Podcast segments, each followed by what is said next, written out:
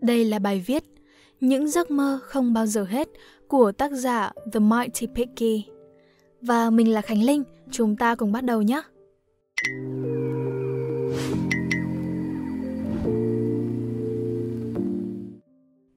Tôi không ngờ rằng khi tôi lớn tôi lại thấy buồn vì mẹ không còn quyết định cuộc sống của tôi nữa, hoặc chí ít là tham gia vào những quyết định trong cuộc sống của tôi.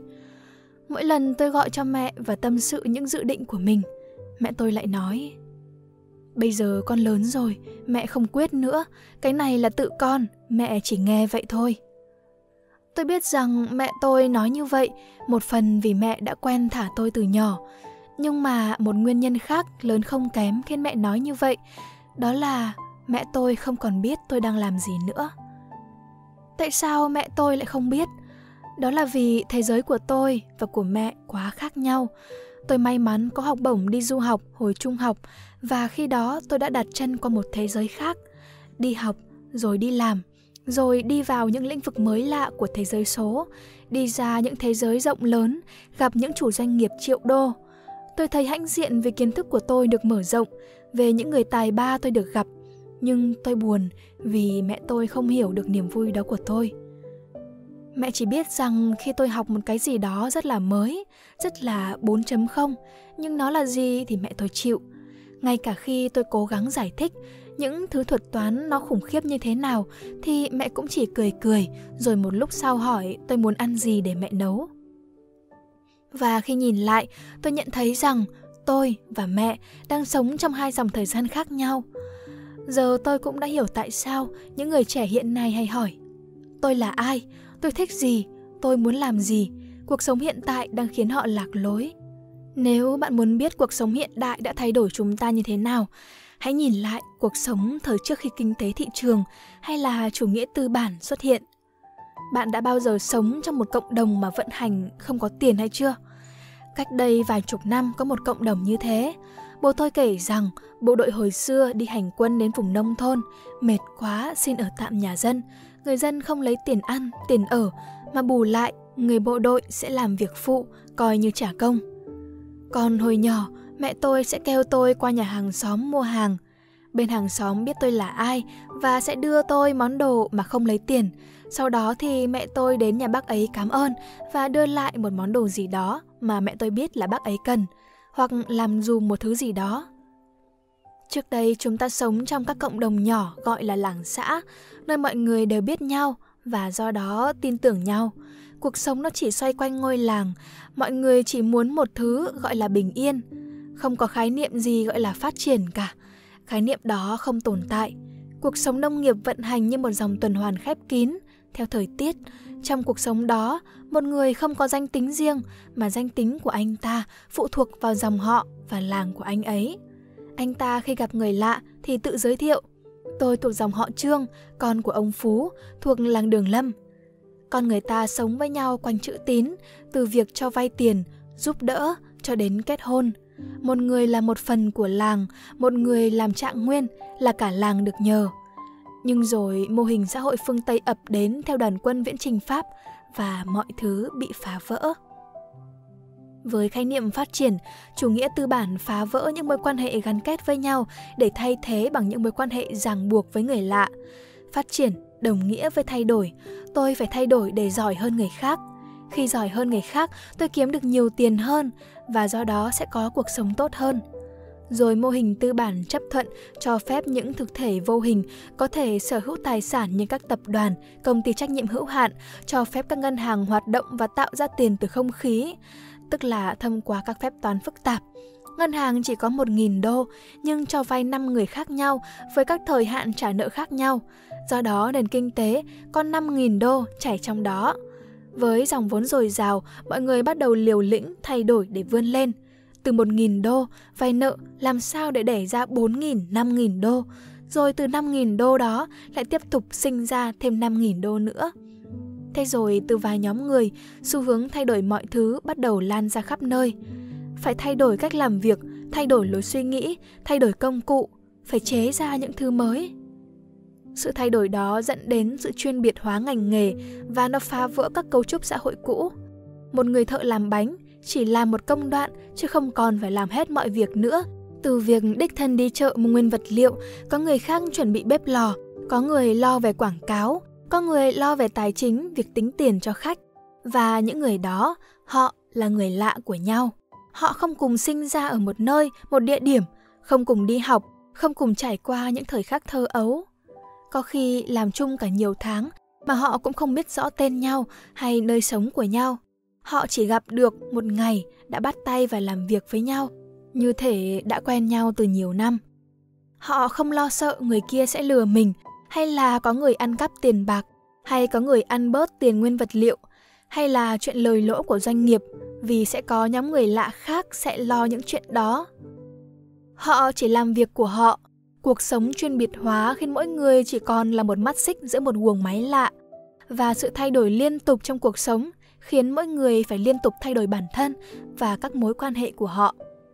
Tài xế Grab của họ là một người lạ, chủ nhà trọ của họ là một người lạ, hàng xóm của họ, họ không biết tên, hàng ngày họ ăn ở một hàng quán, họ không biết tên chủ quán.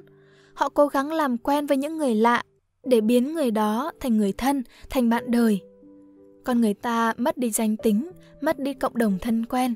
Tôi là ai? Sao tôi lại lạc lõng? Con người sinh ra là sống dựa vào một cộng đồng, những người thân quen giúp đỡ nhau không toán tính. Họ sinh ra trong vòng tay cha mẹ, ông bà, có anh chị ruột, có anh chị họ, có các cô dì chú bác xung quanh. Khi họ lớn lên, nhìn lại, họ chỉ là một người ở cách nhà cả trăm cây số, giữa những người lạ bơ vơ, đi làm ở một công ty lớn nơi mỗi người chỉ là một mắt xích. Họ còn không biết ai trả lương cho họ vì tiền được tự động chuyển vào tài khoản ngân hàng. Các công ty, các tập đoàn luôn cố gắng xây dựng văn hóa tinh thần gắn kết giữa mọi người. Nhưng dù có cố gắng đến đâu thì nó cũng không thể thay thế được cái cộng đồng con người ta đã sống quen từ lúc sinh ra. Nó tốt lắm chỉ là một liều thuốc an thần tạm thời.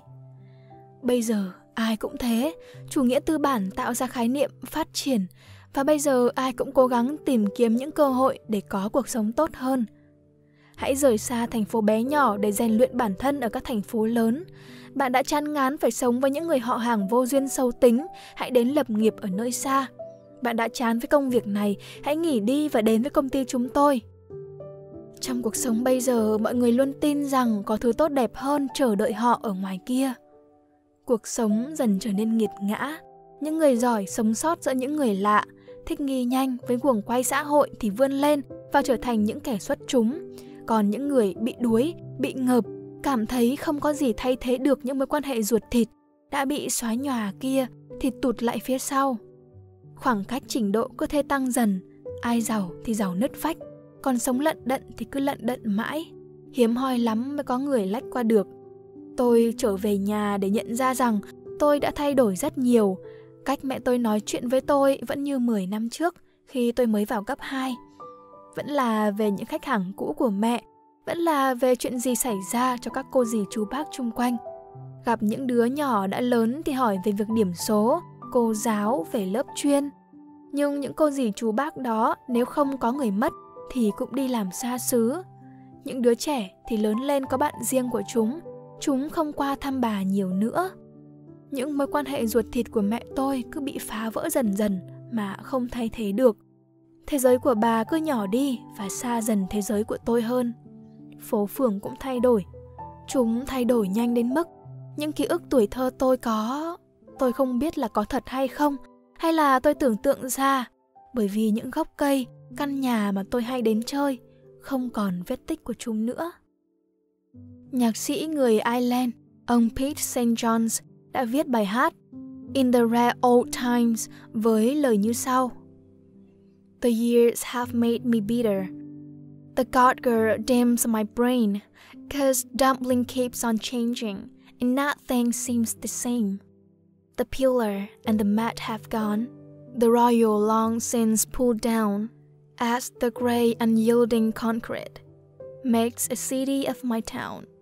Fair the well street and leafy, I can no longer stay and watch me new glass cages that spring up along me key. My mind's too full of memories, too old to hear new chimes. I'm a part of what was dumpling, In the rare old times. Bài hát là về cái chết, cái chết của thành phố Dublin trong tim người nhạc sĩ. Ông cảm thấy ông là một phần của Dublin cũ, một Dublin ông từng sống và yêu say đắm, chứ không phải một Dublin mới với những bức tường bê tông xám. Bạn biết nỗi đau của người cha mẹ khi thấy con cái mình qua đời chứ? Kẻ đầu bạc tiễn người đầu xanh. Đối với người nghệ sĩ, ông cũng thấy vậy. Đáng lẽ thành phố và cộng đồng ở trong đó là một thứ trường tồn, và cuộc đời ông chỉ là một khoảnh khắc thoáng qua với thành phố ấy. Nhưng cộng đồng đó đã biến mất, còn thành phố thay ra đổi thịt đến mức ông cảm thấy rằng ông thật lạc lõng, rằng nó đã chết, còn ông thì lại sống đủ lâu để chứng kiến cái chết đó. Ở Việt Nam, chúng ta có rất nhiều bài hát thể hiện nỗi nhớ về những thứ không còn nữa, như bài Con đường ta đi của nhạc sĩ Phạm Duy. Thế rồi cuộc đời là những cuộc tình chia xa, đi lạc vào những phía không đường về, đứng ở ngoài đầu rừng, đứng ở đầu con sông, nhớ về con đường cũ mênh mông, mênh mông. Hỡi người tình học trò, hỡi người tình năm xưa, bóng người từng yên dấu trên đường mờ. Có thuộc vạn nẻo đường, có ngại ngùng nên quên, nhớ hoài con đường cũ không tên. Tôi nghĩ lại, thấy những người đi học chung với tôi thật ngây thơ. Họ luôn mong muốn và nghĩ rằng sẽ tốt cho bố mẹ hơn nếu được định cư và bảo lãnh bố mẹ hơn 60 tuổi qua một xứ lạ. Tốt hơn gì chứ?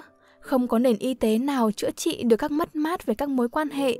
Con người ta đâu có nỡ lòng nào bỏ quê hương mà ra đi, bỏ hết bao nhiêu ký ức và kỷ niệm, chỉ để qua ngắm tuyết và ở nhà coi những chương trình họ không hiểu. Con người sống cần cộng đồng, những gì con người cần nhất là có người ở bên họ, dù cho thế gian có thay đổi thế nào. Người ta chỉ mong rằng khi họ mất đi, họ mất đi trong tình yêu thương, Tôi không cố gắng nói nhiều hay giải thích những thứ phức tạp ở thế giới ngoài kia cho mẹ nữa. Tôi nghĩ rằng mẹ tôi sẽ sống yên ổn trong thế giới riêng của bà, một thế giới đã dừng lại hơn 10 năm trước. Tôi nghĩ rằng mẹ đã quá mệt mỏi với cuộc đời để có thể nghĩ về những thứ đang khiến tôi điên đảo. Người ta nói con người sống cần thích nghi, nhưng ở tuổi 60, tôi nghĩ rằng con người cần một sự nghỉ ngơi. Đôi lúc tôi nằm trên giường buổi đêm và suy nghĩ, bao lâu nữa tôi sẽ lại về quê để ở với gia đình. Nhưng rồi lúc đó tôi lại nhớ đến dòng quảng cáo. Cơ hội nhận học bổng thạc sĩ ngành khoa học máy tính ở pháp cùng với những viễn cảnh sán lạn.